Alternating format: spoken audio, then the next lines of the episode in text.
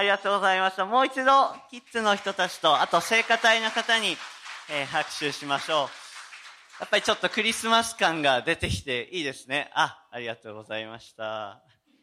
ありがとうございました。真ん中からすいません。はい。えー、ということで、今日はプレクリスマスということで、来週が、えっと、本ちゃんの礼拝のクリスマスなんですけど、今日はその前のプレクリスマスということで、いまいち僕もその扱い分かってないんですが、えー、お互いにじゃあメリープレクリスマスと言いましょう。せーの、メリープレクリスマス。はい、本番のメリークリスマスは本番まで通っておきましょう。はい。感謝します。えー、と、クリスマス、今日は夜ルートのクリスマスがあって、キッズのクリスマスのこの前終わったんですね。いろいろ。えー、進んできたところだと思うんですけど、うんと、まあ、個人的にはワールドカップもすごい盛り上がっててですね、嬉しく楽しく、ただちょっとメッセージ準備あるんでさすがに昨日見なかったですけど、でもすごい、やっぱり、あの、夜中頑張ってるいろんな国の選手たち見るのはすごい楽しいんですよね。ということで、今日は全然ワールドカップと関係ない話をしたいと思うんですが、えー、今日は、あの、クリスマスはえー、誰のもとへっていうような感じのテーマでお話ししていきたいと思います。で、えー、最初一言お祈りして始めます。神様感謝します。今日、えー、こうして、えー、礼拝に来れて、またあクリスマスに向けて、えー、みんなで心を合わせて礼拝を下げれる恵みをありがとうございます。今日これからの時間もあなたが導き祝福してください。この時を感謝してイエス様の皆によってお祈りします。アメン。メン。えー、で、クリスマス近づいてきたっていうことで、多分皆さん、なんとなくちょっと幸せな気持ちになったりとか、ウキウキしてきたりするんじゃないかなって思います。街中歩いてても飾り付けが綺麗だったりとか、どこのお店入ってもクリスマスソングが流れてたりとか、ああ、今年もマライア・キャリー聞くんだなと思ったりとか、きっとそんな、えー、毎日を過ごしてるんじゃないかなと思うんですけど、なんであのクリスマスってこんなに根拠なく嬉しいのかなっていうのをちょっと僕考えてたんですよね。いや、根拠はあるんですけど、でもなんかワクワクするじゃないですか。あ、これがあるから幸せだなって意識してるわけではなくて、なんか幸せな気持ちになる。それが、えー、クリスマスなんじゃないかなっていうふうに、えー、僕は思っています。で、あの、谷川俊太郎さんっていう人が作った曲に、あの、春にっていう有名な合唱の曲あるのを知ってますかね？この気持ちは何だろう、なんだろうっていう今の男性パートなんですけど、で、あのー、この曲、すごいのが、その春の訪れの時に、この心の中に起こる葛藤と喜びが混在したこの複雑な感情を表してるっていうすごい曲なんですよね。まあ、ただ残念なのは結局終わりもこの気持ちは何だろうで何だろうのまんま終わっちゃうっていうのがすごい残念だなって思って。なので曲聴き終わった人も、あ、何だったんだろうっていう 感じで終わっちゃうのが、まあ、この曲。まあ、それがいいとこなんですけど、あの、なんとなく幸せだったり、なんとなく幸せな気分持ってると思うんですけど、なんでかわかんなかったら、ちょっとそれは残念だなって思います。あ、なんで幸せなんだろうって思ったまま皆さんクリスマスを終えて、あの、年末モードに入っていっちゃうのは、ちょっともったいないんじゃないかなと思います。ということで、えー、今日はですね、なんでクリスマスってこんな幸せな気持ちになるのかなって、もちろんいろんなことがあるとは思うんですけど、その一つを、えー、皆さんとシェアしてい、きたいと思います。えー、最初に読みたい一箇所の聖書の御言葉があります。えー、前にも出ると思うんですけども、今日一緒にお読みしたいのは、ルカの福音書の一章の45節ですね。えー、ルカの福音書一章の45節えー、前にも出ますので、えー、一緒に声を合わせて読んでいきましょう。せーの。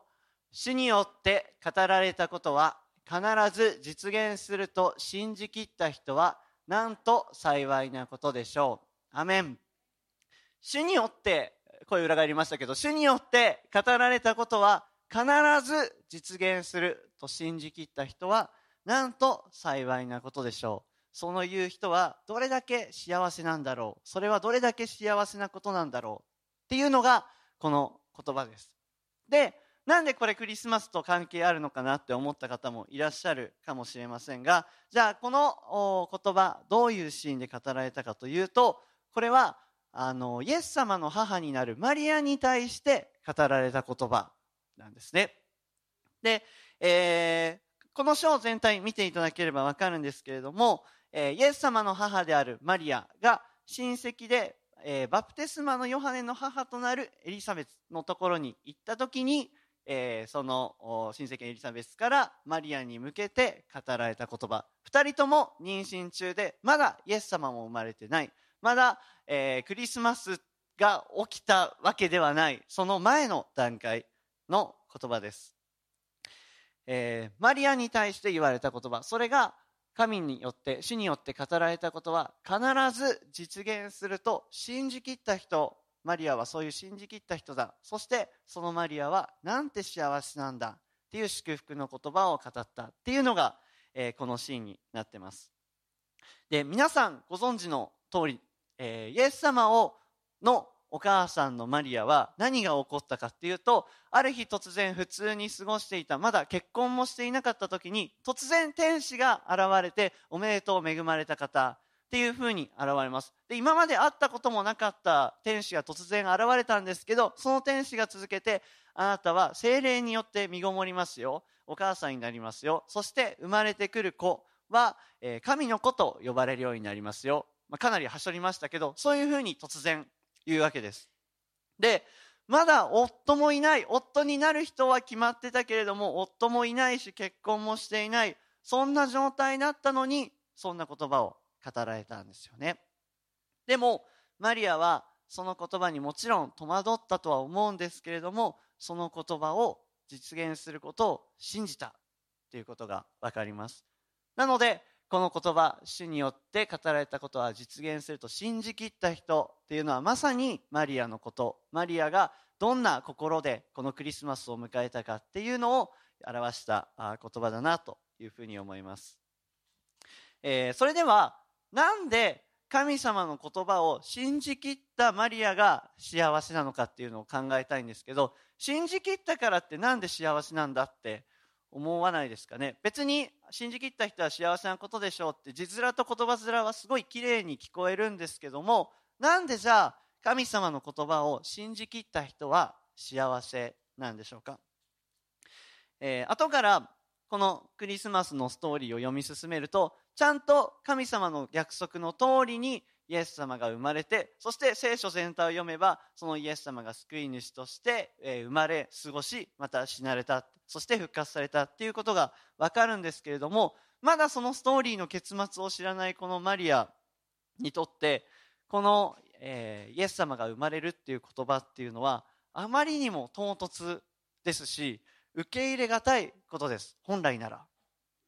ただマリアはその言葉を信じたですね、えー、そして逆に言うとその言葉を信じたマリアによってクリスマスのストーリーが動き出していくスタートしていくということになります、えー、ではちょっと先ほどの質問に戻るんですけどなんで神様の言葉を信じる切ることが幸せ、えー、なんでしょうか。でちょっと考えてみてほしいんですけれども人の言葉を信じることってそんなに幸せなことではないと皆さんは思うんじゃないでしょうか。人の言葉を信じきることについてむしろそれって危ないんじゃないとかそれってちょっとどうなんだろう単純すぎるんじゃないって思われる方がほとんどなんじゃないかなというふうに思います。僕たちは人の言葉を信じるということについてもちろんその言葉自体は綺麗なんですけれどもそういう生き方をすることに対して少なからずためらいを感じるはずです。誰かの言葉を信じきって生きていくということに対して。いやそんな生き方をして大丈夫なんだろうか？そんな生き方どうなんだろうか？っていう思うんじゃないでしょうか。なぜなら誰かの言葉を聞くことには危険が伴うというふうに私たちはどこか無意識のうちにそういう思いを持ってるからです。毎日ニュースを見れば嘘の話とか詐欺とか騙されたとかそんなニュースばっかりですし信じきって裏切られたことがあるっていう経験のある方もきっとこの中にたくさんいるんじゃないかなというふうに思います。なぜかというと僕たちの周りにあふれている言葉っていうのは真実ではないからなんですね。統一教会のメッセージも連あメッセージじゃない。ニュース。もう連日あのテレビでやってると思うんですけど今このねあの何千万するやつ買わないと先祖が地獄ですごい苦しんでるんだよ。それあなたのせいなんだけどどうすんのって言われてあそうかって信じきっちゃった人が買っちゃった。人の言葉を信じきるって恐ろしいっていうふうにやっぱりなっちゃいますよね。で皆さんの周りでじゃあ逆に真実だと言える言葉言えるものってどのくらいあるんでしょうか？ちょっとなんとなくそれぞれ思い浮かべてみてほしいんですけど真実って言えるものってどんなものがあるんですかね？で辞書で真実っていう言葉を引いてみるとあの普通の日本語の辞書ですけど真実っていうのは嘘や偽りではない本当のこと誠っていうふうに書いてあるんです。じゃあまあ誠を引くとどうなんだって、まあ、あのぐるぐる回っちゃうんですけど真実とは嘘や偽りではない。なので嘘と偽りの真逆が真実っていうことなんですね。真実は嘘もしくは偽りの反対っていうふうに、えー、ここから分かるんですけども、えー、皆さんの周りはどうでしょうかね。あの嘘とか偽りとかばっかりなんじゃないかなっていうふうに、思います。例えばあの身長高くなりたいからって牛乳いっぱい飲んでた人いるいますよねきっと。はいあの嘘らしいんです。であのコーラは骨を溶かすから飲んじゃダメってすごい言われ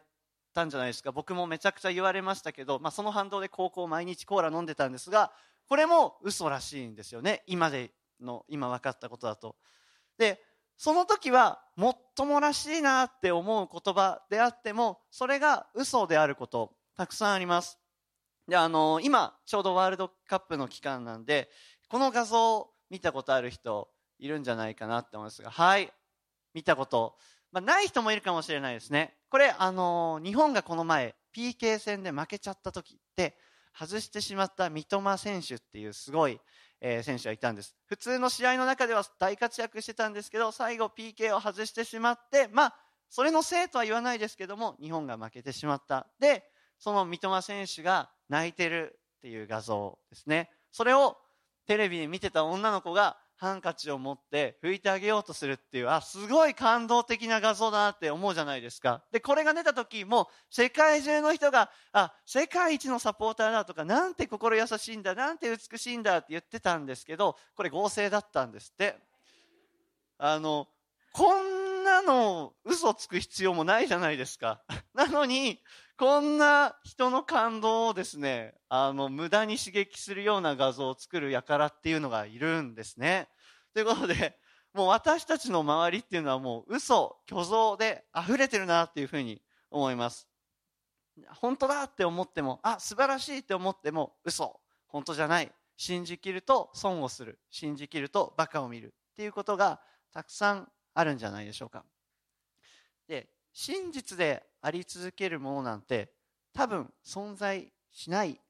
ですね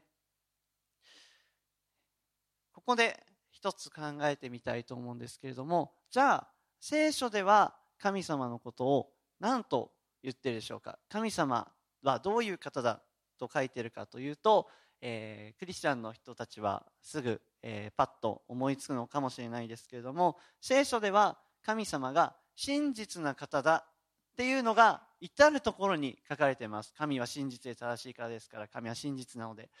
神様は真実っていうことは旧約聖書から新約聖書に至るまでずっと書いてある一つのメッセージなんですね。でもここまで聞いてもやっぱりすんなりこの言葉を受け取れない人っているんじゃないかなっていうふうに思います。ただあの理由もなく神様は真実だよって言われ続けたとしてもそなんでじゃあ真実なのっていうことを信じるのは難しい。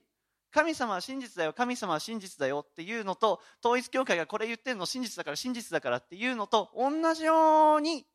聞こえてしまうこともあるかもしれません。なんで真実真実って言うけどなんで真実なの？これは結構自然なことじゃないかなって思います。僕はクリスチャンですし神様が真実だって信じてるんですけど他の人からすると神様は真実だよって言われたところでなんで真実なの？分かんないよって言われてしまうんじゃないかなっていうふうに思いますしそういうリアクションが普通じゃないかなっていうふうに思います。神様だけが真実その言葉に心が別に響かない人もきっとたくさんいるはずです、えー、ではなんで神様はじゃあ真実だっていうふうに言えるんでしょうか？これをまた深掘りして考えてみたいんですけどキーワードは約束です。神様の真実さを表す大切なキーワードは約束ですね。え神様はその言葉をその言葉通りに約束を守ることによって真実さを表してくれてるっていうことなんですね。神様の言葉が本物だ。神様は約束を果たすことによって自分の真実さを表しているということです、えー、どういうことかあというとこなんですけどもこのクリスマスの聖書の箇所を読むときに、えー、や僕ルートのデボメで文也君が言ってたので気づいたんですけどあのたくさん出てくる言葉があるんです。クリスマスのストーリーを見ていると。どういう言葉が出てくるかっていうと成就した成就するためであったこの言葉が成就した成就したっていう言葉がたくさん出てくるんです。このクリスマスの、え、ストーリーの中に。もちろん他の場所でこの予言が成就するためであったっていう箇所はたくさんあるんですけどでもこのクリスマスのシーンにたくさん書かれている。もうもういいよって思うぐらい書かれている、えー、成就したっていうのはどういう意味かというと神様の言葉が実現した。分かりやすく言うと神様がしてくださった約束が果たされたっていうことなんですね、えー、つまり私たちが迎えるこのクリスマスっていうものに対して神様はたくさんの約束をあらかじめしてくれてましたそれは昨日の今日イエス様が生まれる前日にあの今から生まれてくる子を救い主と呼ばれるかもとかっていうわけではなくてイエス様が生まれる何百年も前からずっとイエス様に対する約束の言葉を神様は残してくださっているんです。これは聖書を読めば誰でもわかる、え、ことなんですね。そして生まれてくる方がどんな生まれ方をしてくるのか、そしてどこで生まれてくるのか、そしてどういうふうに人と生きて、どういう人生を送って最後どういうふうに死ぬかそしてその死にはどういう意味があるかまでイエス様自身が生まれるこのクリスマスのずっと前からまさにこれはイエス様だって分かるくらいのはっきりとした形で神様は事前に約束をしてくださってる、えー、わけですね死ぬ時まで生まれてから死ぬ時までずっと同じ約束をしてくださったということなんですね。えこのクリスマスにもう一度、え一緒に握っていきたいこと皆さんにもう一度知ってほしい、えことがあります。クリスマスはどういう日かっていうとそれは神様が私たちにしてくださった約束を果たしてくださった日。神様が私たちに対してずっと前から約束したその一つ一つの言葉を果たしてくださった日。そして神様が約束を果たすことによって自分自身が真実であることを私たちに教えてくれた日。なんですね、えー、なんでマリアは幸いな人だったんでしょうか、えー、最初の御言葉に戻りたいと思うんですけどもそれは神様の約束神様の言葉を信じ信じきりそしてその結果神様がその約束を守ってくださる真実な方だっていうことをさらに深く知ることができたから。だから幸いだったんです神様を信じきった時に真実でなければそれはアホらしいことだしバカなことだし周りの人から蔑まれてもおかしくないことなんですけれども神様が真実なので、神様は約束を守ってくださるので、神様の言葉を信じきる人は幸いなんですね。どうしてクリスマスの時に天使から救い主が生まれたよって知らされた羊飼いたちはその後喜びにあふれて街中に救い主が生まれたよって、えー、語り続けたんでしょうか。それは天使が天使を通して語られた神様の言葉をの通りのことが羊飼いたちの人生の中に起こったから神様の約束が果たされた神様が真実な方だと知ったから喜びにあふれたわけですね。どうして皆さんは教会に来て神様を信じまたイエス様を信じ洗礼を受け生きているんでしょうか？それは聖書を通して語られてきた一つ一つの言葉が皆さんの人生の中で神様の約束として果たされてきたからじゃないでしょうか？そしてそのことを通して皆さん自身の中でああ神様は本当に真実な方なんだ。っていうことを知ったからじゃないでしょうか。あなたは高価で尊いっていう聖書の言葉があります。その言葉を握ってあこの言葉はただ僕を励ますための言葉っていうわけじゃなくて本当に神様が私に対して語ってくださった真実の言葉そして約束なんだ。それを握ったから皆さんは神様を信じ神様が真実であることを知ったんじゃないでしょうか。また私が道であり真理であり命なのですという御言葉が私たちを受け取った時あ本当にイエス様と歩んでいく人生が道なんだそこに真理があるんだそしてその先に命があるんだ。それを皆さんがただ言われた言葉としてではなく自分に対してなされた約束だと信じて握ったから皆さんは神様を信じてるんじゃないでしょうか。そして今は経験してない一つ一つの御言葉の全てその約束が私たちのこの先の人生で果たされると信じてるから私たちは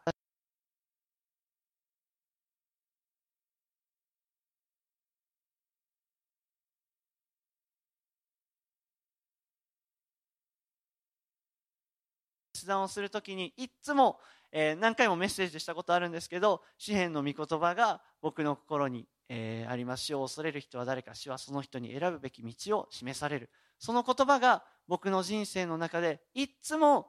えー、導いてくれたし神様の約束死を恐れることによって私の人生は開かれていくんだっていうことを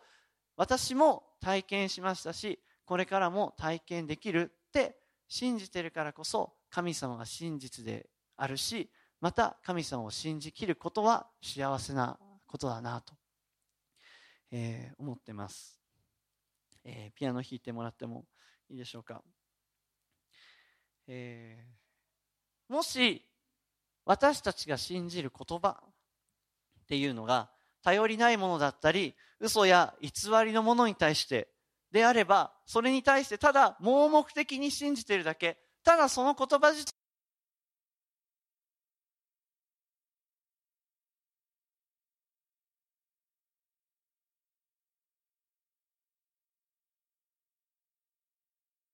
程遠いものだと思います。ただ根拠のない言葉を信じてるだけだからです。でも私たちは知ってます。それは私たちが信じるその言葉は誠であるし私たちに対してされている約束っていうのは必ず果たされるものだということを知ってるからなんですね。えそしてそれが果たされたあそれをもう一度思う日がなんとなく今回、え、私はメッセージを準備している中であそれがクリスマスなのかもしれないなっていうのをなんとなく、え、思ってます。神様の言葉を信じきった先には必ず大きな喜びが待ってるからです。それは絶対に揺らがされることがない真実嘘や偽りの反対にある真実、えー、だからなんですね。えー、私たちの神様は真実な方です。神様は嘘や偽りの反対のところにおられます。嘘や偽りと一番反対のところにいてくださる。それが神様です。神様の言葉は嘘や偽りの言葉の一番反対にある。それが神様の言葉です。そして神様は嘘や偽りの反対つまり真実な方である方であるからこそこの言葉を信じきる人この言葉を信じて生きる人この言葉を信じると選択した人には幸いなんですね。だからこの言葉を信じたマリアは幸いな人なんです。だから神様の言葉を信じて生きている私たちは幸いなんです。だから私たちはこのクリスマスは幸いな日だと呼ぶことができるんですね、えー、クリスマスなぜ私たちは幸せな気分になるのか。もちろんその一つの要素であるとは思うんですけどもそれは神様が私たちの人生の中でその約束を守ってくださった日であるからですしまたそのことを通して神様自身が自分が真実であること神様を信じきることがどれだけ幸せなのかを示してくださった日だからです、えー、このクリスマスを迎える前にですね、えー、もう一度この次の1週間それぞれの自分自身の人生を振り返ってみてほしいなというふうに、えー、思います。そしてその私たちが今まで歩んできた人生の中でどれだけたくさんの約束が神様がしてくださった約束が果たされてきたのかなっていうのを思い出してほしいなというふうに思います。それを思い出せば思い出すほど皆さんにとって神様は真実な方ですしそれを思い出せば思い出すほどああこのクリスマスっていうのは本当に幸せな日だっていうのを心からきっと、えー、握ることができるんじゃないかなと、えー、思います、えー、もし神様が真実であるということを忘れそうになっている方がいらっしゃればまた神様は果たして真実なんだろうかと疑問に思っている方がいればぜひこの機会にもう一度思い出してほしいなと思います。神様はあなたとただ全体にじゃなくてあなたとしてくださった約束を果たしてくださる方です。あなたが悩んだ時苦しんだ時これから先大きな壁に当たった時必ず約束を果たしてくださる。方です。あなたが解決できない問題に対して約束を果たしてくださる方。あなたがその言葉を信じきった時に必ずその言葉を約束通りに果たし真実であることを教えてくださる方です。これそしてこれからも、えー、あなたの人生の限り神様は約束を果たし続けてくださいます、えー、神様の言葉をもう一度信じましょうそして神様の言葉を信じきってああ幸せだな。ああ、なんて幸せな人生なんだ。ああ、なんて幸せなクリスマスなんだ。あそれを一緒に覚えて、えー、来週のクリス、境町クリスマス、えー、迎えていきたいなと思います。クリスマスの一番の幸せは、あなたが信じきる方を見つけることができた、そのことです。私たちの神様を信じきる、そんな人生を歩んでいきましょう。えー、じゃあ一言最後お祈りします、えー、神様感謝します、えー、私たちの周りにあふれている言葉は真実と言えるものはもしかしたら一つもないかもしれません、え今まで真実だと思っていた言葉も真実ではない、そんなことの方が多いんじゃないでしょうか神様でもあなた自身は真実な方です。あなたは嘘の言葉や偽りの言葉の反対にいらっしゃる方です。あなたの言葉は真実です。それはあなたが私たちの人生の中でまたこのクリスマスを通してまたこれから先の私たちの人生を通して約束を果たしてくださる方だからです。えー、そんなああなたを信じきることができる人生をありがとうございます。あなたの御言葉を信じきることができるのはあどれだけ幸いなことでしょうか。あなたの言葉を信じきって歩んでいくことはどれほど幸せな素晴らしいことでしょうか。そのことを教えてくださったあこのことをありがとうございます。どうか今まで私たちに対して果たされてきたあなたの言葉をもう一度私たちが思い出すことができますようにそしてこれから先果たされるであろうその言葉を私たちが信じきることができるようにどうか祝福してください、えー、信じきることができるあなたをありがとうございます、えー、どうか私たち一人一人のうちにそのあなたの真実さが表されていくクリスマスとなっていきますようにどうかお願いしますこの時を感謝しイエス様の宮によってお祈りします。